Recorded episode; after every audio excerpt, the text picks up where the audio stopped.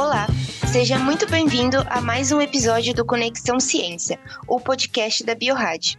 Eu me chamo Bianca Marossi, sou especialista de marketing e estou mais uma vez aqui no nosso canal com o objetivo de falar de segurança de alimentos. Hoje, o nosso tópico é sobre surtos de origem alimentar globais e a robustez do sistema de gestão de segurança de alimentos no Brasil. Para dividir esse momento com a gente, convidamos o Dr. Luiz Augusto Nero e o Marcelo Belchior Rosendo da Silva. O Dr. Nero é professor associado da Universidade Federal de Viçosa, membro do International Association for Food Protection, IAFP, e da Associação Brasileira para a Proteção dos Alimentos, ABRAPA com uma carreira dedicada à ciência de alimentos em tópicos como controle de qualidade microbiológica e patógenos de origem alimentar. Já o Marcelo, que atualmente é especialista de aplicação em campo da divisão de Food Science da Biorad, é cientista de alimentos formado pela Exalc USP, mestre em ciências e possui experiência em microbiologia e segurança de alimentos, tendo atuado em diferentes grupos de pesquisa no Brasil e na Europa. Dr. Nero, Marcelo, Sejam muito bem-vindos ao nosso canal e muito obrigada por terem topado o convite para participar desse episódio.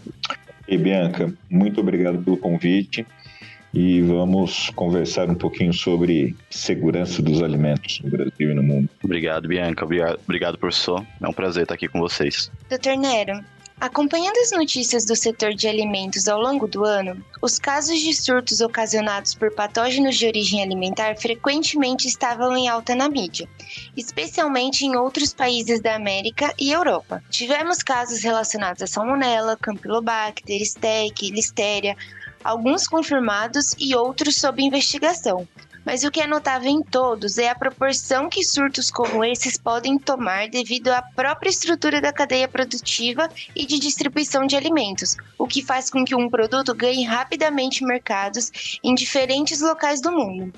Como você enxerga a complexidade de se manter o controle daquilo que é produzido e entregue ao consumidor? Você identifica pontos de atenção onde deveríamos agir? Olha, Bianca, é muito boa e muito pertinente sua observação em relação a esses casos e a relação da presença desses patógenos nos alimentos e a, a ocorrência das doenças e efetivamente as cadeias produtivas. A gente está hoje numa complexidade de produção de alimentos em que é, as cadeias são extremamente complexas e multifatoriais, ou seja, você tem numa linha de produção alimentos e ingredientes que vêm de diferentes indústrias, de diferentes, muitas vezes até países. Então, isso dá naturalmente uma complexidade para a cadeia e a necessidade de um, controle muito mais efetivo, dessa, não só da indústria que está processando é, e produzindo um alimento com esses ingredientes de diferentes fontes, mas como dessas indústrias individuais produzindo os seus componentes individualmente. Então, a complexidade da, dessas cadeias ela é enorme e demanda uma atenção extremamente grande e eficiente dessas indústrias para ter ferramentas de gestão, de controle de qualidade, de contaminação, para evitar a presença de perigos né, de diferentes naturezas. A gente fala muito de perigos é, biológicos, né, que a gente fala dos patógenos, mas outros perigos também é, a gente tem que controlar, porque você tem essa, essa complexidade de contaminação. Então, é, a, a empre, as empresas, né, a indústria de alimentos acaba tendo uma preocupação muito grande em relação a fazer esse controle de maneira bastante eficiente, né, para conseguir garantir a, geração final de produtos que vão ser seguros para os consumidores. Muito interessante, professor. E o senhor citou um ponto bem interessante que é a questão da complexidade da cadeia produtiva de alimentos, né? A gente sabe que isso é um fator que dificulta ainda mais não só a questão da gestão do controle de qualidade dentro das indústrias, mas também em alguns casos pode também dificultar a investigação dos casos de surtos ao redor do mundo, que a gente sabe que os alimentos eles acabam sendo distribuídos globalmente e investigar qual é a origem, qual é a fonte desse surto acaba sendo um pouco mais complicado devido a essa complexidade da cadeia também. Falando de surtos, professor, uma das medidas adotadas pela indústria foi o recall, quando isso acontece. Que é aquele momento em que ela reconhece um problema e tira os produtos envolvidos ou potencialmente envolvidos na, da rede de comercialização. Aí entra aquela questão dos dois lados da moeda. Por um lado, nós sabemos que o recall é uma das últimas ações que a indústria quer recorrer, mas que expressa o seu comprometimento com a saúde do consumidor, quando se reconhece que algum parâmetro de qualidade do produto está em desacordo. Mas em contrapartida, ações como essa podem despertar insegurança nas marcas por parte da população e situações envolvendo a reputação das empresas são bem delicadas de serem tratadas e posteriormente revertidas. Como profissional da área de alimentos, que reconhece a realidade das indústrias e seus processos produtivos, quais são os impactos mais diretos de medidas como o recall, sob seu ponto de vista, para o sistema de gestão de segurança de alimentos e para a própria marca? É, Marcelo, você tem razão. Uh, o recall ele é uma ferramenta que a gente, bom, pelo menos eu costumo dizer que seria a última alternativa que as indústrias têm, porque o, o, os custos relacionados ao recall, em relação ao próprio custo mesmo de recolher os lotes em diferentes pontos comerciais, para invariavelmente levar um descarte, já que é um produto, um alimento que talvez pode oferecer um risco ao consumidor e daí um aproveitamento condicional pode não ser desejado, até mesmo nem adequado, e muitas vezes nem permitido, né? dependendo do qual o problema que foi identificado. É, o custo disso para a indústria é enorme, porque ela tem que colocar na ponta do lápis o, o custo que ela teve para produzir aquele alimento, o custo, o custo que ela teve para distribuir todo esse alimento e para recolher todo esse alimento, voltar para a indústria para uma unidade dessa indústria e descartar. Então o custo é enorme, sem contar, sem considerar a, o, a, a, propaganda negativa que esse recall pode gerar na mídia para a própria empresa, que vai afetar um dos principais pilares aí dessas das grandes indústrias, ou pelo menos das indústrias que possuem ferramentas de gestão bem é, consolidadas, que é a confiabilidade do consumidor. Se um consumidor vê na mídia um problema relacionado a uma determinada marca de alimento, aquilo, a forma como é divulgado, com certeza vai impactar na decisão desse consumidor na hora de adquirir esse produto no comércio novamente. Mesmo que a indústria faça o recall, recolha os produtos e conserve e a saúde do consumidor, evite aí problemas mais graves. Então, o custo disso ele é extremamente é, pesado para as empresas. Então, é claro que seria uma última alternativa que as empresas gostariam de abrir mão, mas muitas vezes acaba sendo necessário. É, uma alternativa a isso é a, a, consolidação e a implantação de sistemas de gestão de qualidade bem eficientes Claro que isso para uma empresa já é um custo também, é um investimento muitas vezes filosófico entre os funcionários da empresa, pessoal do controle de qualidade, parte administrativa, e quem vai estar manipulando os alimentos diretamente ali. É bastante complexo isso para ser implementado numa empresa. E antes de você ter um resultado e até isso estiver funcionando bem, é um custo significativo, porque a empresa ela tem que ter um sistema de rastreamento muito bem, é, muito bem consolidado, tem que ter um, um, uma sistemática de obtenção de amostras em pontos chaves da cadeia produtiva para verificar indicadores não só de qualidade, mas de inocuidade também, né? Então, muitas vezes até fazer pesquisas é, de alguns patógenos ou de alguns perigos que são relevantes para diferentes é, cadeias é, produtoras.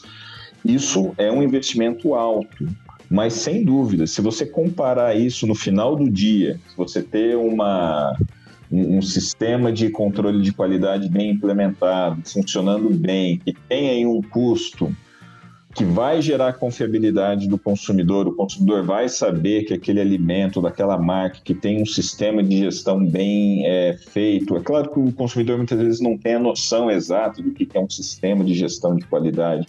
Ele vai saber que é um produto que sempre tem uma característica constante, que ele vai comprar aquele produto, ele sabe o que, que ele vai encontrar ele sabe que não vai causar doença para ele, não vai é, causar nenhuma enfermidade para ele, né? não vai transmitir nenhum patógeno, que tem uma segurança. É, então, isso para o consumidor acaba dando uma confiabilidade da marca.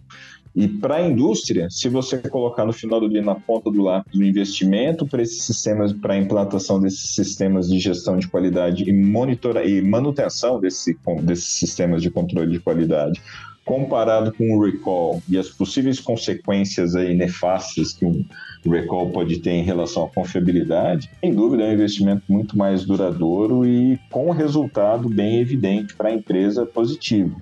Né? Sem dizer, e assim, o que é o principal objetivo mesmo, né? que aí entra até questões é, de fiscalização, que é, nenhuma empresa quer ter o nome associado a que seja uma doença simples, né? nem que seja uma, uma doença tão grave, mas nenhuma empresa quer ter o seu, a sua marca associada a um caso de alguma enfermidade associada a consumo de alimento contaminado. E isso é também uma exigência oficial. Então, é, antes de tudo isso, né, tem que lembrar do papel da fiscalização, que é garantir que esses alimentos é, cheguem nos consumidores com é, as suas características adequadas e inóculos, né, que vão causar enfermidade. Sim, e a prevenção acaba sendo a nossa principal ferramenta né, para evitar todos esses problemas de custos excessivos com recalls e, e, recuperação de imagem das empresas. E você falou um ponto bem interessante, né, que, que, a gente acaba lidando bastante com isso na área de qualidade, que é falar que o setor de qualidade ele, ele tem um custo agregado para ser implementado, mas que esse custo acaba se traduzindo em um investimento que vai dar gerar então uma segurança, né, uma confiança na marca para o consumidor. Então isso é muito importante se ter sempre em mente quando a gente está falando sobre é, a área de qualidade das empresas. Muito muito boa a sua, a sua fala, professor. E ainda falando desses casos de surtos e ações de recall, nós não vemos muitos casos vindo ao conhecimento público frequentemente na indústria brasileira.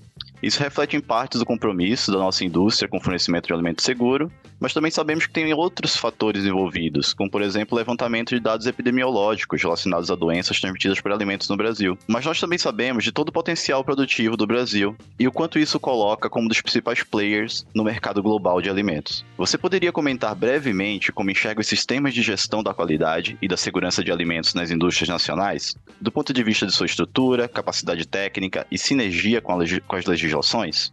Olha, Marcelo, é muito boa a sua colocação e sua pergunta. Realmente, a gente aqui no Brasil, o que, é, o que eu enxergo, pelo menos como pesquisador da área, é que, é claro, a gente sempre comenta sobre esses, a fragilidade de alguns dados epidemiológicos que a gente tem. Mas a gente tem que considerar que, considerando o que a gente tem, é, mesmo com essas limitações técnicas que é, de pessoal principalmente, que a Anvisa e os órgãos de fiscalização e de é, saúde pública possuem em relação a pessoal destinado a efetivamente fazer essas investigações, a gente tem até dados que são é, consistentes. É claro que poderiam ser melhores, mas isso em todo mundo. É, eu sempre lembro de algumas é, pesquisas, algumas palestras que eu já assisti no, na AFP, nessa International Association Food Protection, no encontro anual que eles têm, que o próprio pessoal do CDC nos Estados Unidos, que é o órgão responsável por essas investigações, eles estimam que eles conseguem fazer uma investigação de um terço dos surtos e casos que efetivamente ocorrem no país. Então, é, efetivamente, a gente tem limitações em relação à, à caracterização adequada dessas enfermidades, por uma questão muitas vezes até cultural. É, é, raramente a gente, tendo algum caso de intoxicação alimentar ou de é, food poisoning, né, que o pessoal chama de maneira é, mais genérica, né, envenenamento alimentar, como a gente pode chamar, é, raramente a gente procura um médico e vai tentar fazer uma investigação. Né? Então, as investigações mais um pouco mais detalhadas acontecem, é mais comum de acontecer em casos em que você tem surtos, em que acometem aí um grupo maior de pessoas e aí é, é geralmente associado aí a algumas festas ou celebrações, né, eventos. Então, eventualmente acontece dessa forma. É, mas, de, em paralelo, o que a gente pode dizer é que, mesmo com essas limitações de a gente ter dados mais confiáveis ou até mesmo mais fidedignos sobre o que realmente acontece no Brasil, primeiro que isso não é uma, não é uma uma exclusividade nacional, a gente tem essas limitações em outros países também, mas em paralelo a gente tem a evolução das indústrias de alimentos em relação a se preocupar a fazer um controle, um monitoramento mais adequado do, dos seus processos para evitar a presença de patógenos e ou outros perigos nos alimentos gerados. Então você tem efetivamente um, sistemas de gestão bem é, implementados nas, nas grandes indústrias nacionais e até mesmo indústrias pequenas ou médias. É claro que isso gera um custo. Então, para indústrias pequenas e médias, isso pode ser um fator limitante, mas efetivamente você tem esses sistemas de gestão implementados, mesmo porque isso é uma exigência oficial. O Ministério da Agricultura exige isso das indústrias processadoras de alimentos que sistemas de gestão de qualidade sejam implementados, né, e agora até com um novo sistema de fiscalização que a gente está sendo implementado no mercado em Rio, isso está sendo uma responsabilidade da indústria cada vez maior. Então, as indústrias estão atentas a essa necessidade desses controles e elas têm implementado isso de maneira bem eficiente, com o auxílio de órgãos é, governamentais, né, do Ministério da e também com pessoal técnico muito capacitado. A gente tem hoje no Brasil vários centros de é, formação de profissionais nessa área com é, alta capacidade de formação, com o pessoal sendo formado com bastante, com uma visão bastante global dos processos industriais e entendendo como que é essa dinâmica desses processos para poder implementar essas ferramentas de qualidade de maneira adequada. Então é um mercado é, que é, é, um mercado que existe espaço aí para vários profissionais que estão que nós estamos formando aí continuamente nos nossos nas nossas de pesquisa e de ensino superior e que é, o pessoal tem encontrado um nicho de mercado aí com relativa facilidade. Então, efetivamente, a gente tem aí é, sim a, a, competência desses, desses profissionais atuando na indústria e garantindo essa qualidade e um controle um pouco mais eficiente dos processos. É claro que eventualmente acontece alguns surtos em alguns casos, isso é, é, muitas vezes não é nem dependente de problemas que vêm da indústria, né? Pode acontecer até de, em problemas nos pontos de é, manipulação desses alimentos, em que a gente sabe que é bastante comum de acontecer, e a maioria dos casos de intoxicações e de é, envenenamentos alimentares né, acontecem usualmente nos pontos finais, muitas vezes até na residência dos consumidores. É, então, você sabe que tem práticas que podem favorecer é, essa contaminação, mas o controle na, nas indústrias está sendo feito de maneira até adequada. Sim, muito bom. E, e é isso mesmo. A, indústria tem evoluído cada vez mais, tem buscado novas metodologias, métodos cada vez mais sensíveis para detectar esses patógenos, como por exemplo a biologia molecular, que tem sido introduzida cada vez de forma mais frequente nos laboratórios de pesquisa de alimentos, e os, os profissionais altamente capacitados. Isso é o que a gente precisa para continuar é, mantendo a, a o fornecimento de um alimento seguro para a população. Muito obrigado pelos seus comentários, professor. Aproveitando o gancho em que falamos do consumidor, doutor Nero, não dá para falar de segurança na cadeia produtiva de alimentos sem levantar alguns pontos relacionados à prevenção de doenças transmitidas por alimentos e do papel do próprio consumidor nesse contexto. Uma pesquisa realizada no início desse ano e publicada pela EFSA, a Autoridade de Segurança de Alimentos da Europa, indicou que a conscientização sobre a intoxicação alimentar diminuiu nos últimos anos, mas continua sendo uma das principais preocupações dos europeus. Entre os sete fatores mais relevantes durante a compra de um alimento, sua segurança está em terceiro lugar, atrás de preço e sabor. Ao longo desse episódio, a gente já falou bastante sobre a indústria ser a principal responsável por oferecer um alimento seguro à população. Mas como o consumidor pode contribuir para a manutenção da segurança na cadeia produtiva de alimentos, tendo em vista que os casos de surtos registrados no país ocorreram principalmente nas residências. Nós conseguiríamos filtrar o que vem de fora e o que ocorre dentro de casa?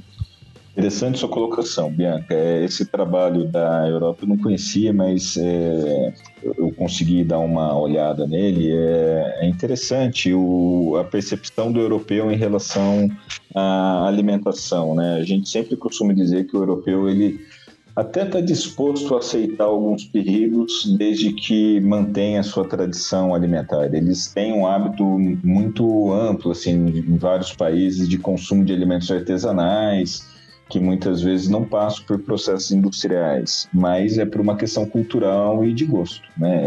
Ele gosta desse de um queijo artesanal feito com um presunto de Parma, feito com um produto completamente industrial em si. É, o, é difícil a gente fazer uma comparação ou até mesmo fazer uma um, transpor esses dados para uma realidade nacional. Ah, os hábitos alimentares que a gente tem no Brasil, apesar de a gente ter tipicamente uma colonização europeia, né? Então a gente tem muito dessa questão cultural dos, de alguns hábitos são similares a, ao que tem na Europa, mas se a gente for pensar de uma maneira global no país em relação ao consumo de alimentos, os nossos desafios que a gente tem no país em relação a consumo de alimentos em si são totalmente diferentes dos desafios ou das preocupações que se tem na Europa. Garanto para vocês, se a gente fizer uma, uma pesquisa dessa natureza aqui no Brasil com a população de maneira geral, não com uma parte da população, a principal preocupação vai ser que tem alimento para se consumir. Né? Então, isso é uma, acaba sendo uma preocupação muito maior é, do consumidor aqui no país. E a obrigação é que a gente forneça alimento e que esse alimento não cause. Então, aí você mostra a necessidade de você além de fornecer o alimento, garantir que ele não vai causar nenhum problema no consumidor, porque isso vai refletir também problemas de saúde pública é, que são é, desastrosos. Né? Então, ninguém quer é, um problema de saúde pública no país. Então, realmente, a gente tem essa, é, essas diferenças que a gente tem que ponderar em relação a hábitos alimentares e até mesmo a realidade do país em relação ao consumo desses alimentos, quais são as necessidades. É, em relação a, a gente ter uma caracterização é, melhor dos surtos ou dos casos de é, toxinfecções alimentares que podem acontecer no país, é, isso, de novo, é um problema global, é uma questão cultural, de você conscientizar a população em relação a potenciais perigos que podem estar associados a diferentes alimentos é, orientá-los sobre procedimentos que podem ser evitados, porque a gente sabe que muitos perigos, mesmo que passem por um processo industrial adequado, eles existe o risco ainda deles estarem presentes nos alimentos são consumidos, né? Para dar um exemplo simples, aqui é em relação até à carne de frango. Né? Então existe sempre a a potencial chance de você ter uma contaminação por alguns patógenos, como salmonella, então, a necessidade de ter uma orientação adequada aos consumidores em relação à cocção adequada, evitar uma potencial contaminação cruzada na manipulação desse alimento na sua residência. Então, essas orientações, elas acabam sendo fundamentais para auxiliar o consumidor a evitar uma potencial, um potencial caso, um, até mesmo surto associado a esse, ao consumo de um alimento contaminado. Nesse sentido, o pessoal do Ministério da Saúde, relacionado a, principalmente da agência de vigilância sanitária e Anvisa, eles têm um, um trabalho muito consistente né, em relação a fazer essas orientações técnicas. Então a gente tem essa necessidade, mas novamente, como eu expliquei, os esforços, por mais que eles sejam louváveis e muito é, consistentes, é, a gente tem uma infinidade de outros problemas de saúde. Né? Então, muitas vezes, a gente tem algumas limitações, principalmente em relação ao número de pessoal, que acaba dificultando um pouco a difusão adequada de, de, de, dessas orientações técnicas mas é, existe pessoal técnico e orientação técnica para isso, e essa necessidade de ser cada vez mais difundido é importante. Muito interessante esse ponto de vista, inclusive ressaltar a diferença de hábitos alimentares dos europeus, de acordo com essa pesquisa que a gente comentou, e, e os hábitos alimentares dos brasileiros. É, e com todos esses tópicos levantados e sabendo que a área de segurança de alimentos é tão ampla e multifacetada, nós com certeza temos muito muito ainda para conversar em outros episódios do Conexão Ciência, sem dúvidas. Por hora, vamos finalizando essa conversa com um agradecimento especial aos nossos convidados por tudo que dividiram com a gente nesse episódio. É muito significativo para a BioRad, com nossa divisão de Food Science, apoiar as atividades da rotina de segurança de alimentos em um mercado tão robusto e estruturado como o nosso. Por isso, temos diversos conteúdos gravados para que você se atualize em temas relevantes. Não deixe de contribuir com suas dúvidas e questionamentos para trazermos mais iniciativas como essa, sempre de uma forma bem leve e descontraída. Muito obrigada, Dr. Nery Marcelo. Bianca, eu que agradeço a oportunidade, é sempre um prazer estar é, compartilhando e dividindo um pouco a experiência que a gente tem na área com vocês e com a população. Acho que essas iniciativas são importantes para a gente popularizar a ciência e a importância da segurança dos alimentos é, para a população de maneira geral e mostrando qual que é o papel nosso técnico, né, de auxiliar na orientação dessas ações, é, tanto oficiais como pelas indústrias e até mesmo pela população. Obrigado mesmo. Obrigado, Bianca. Obrigado, professor. Sem dúvida, foi uma conversa muito proveitosa e muito obrigado pelo convite. Muito obrigado, ouvinte do Conexão Ciência. Nos encontramos novamente em breve.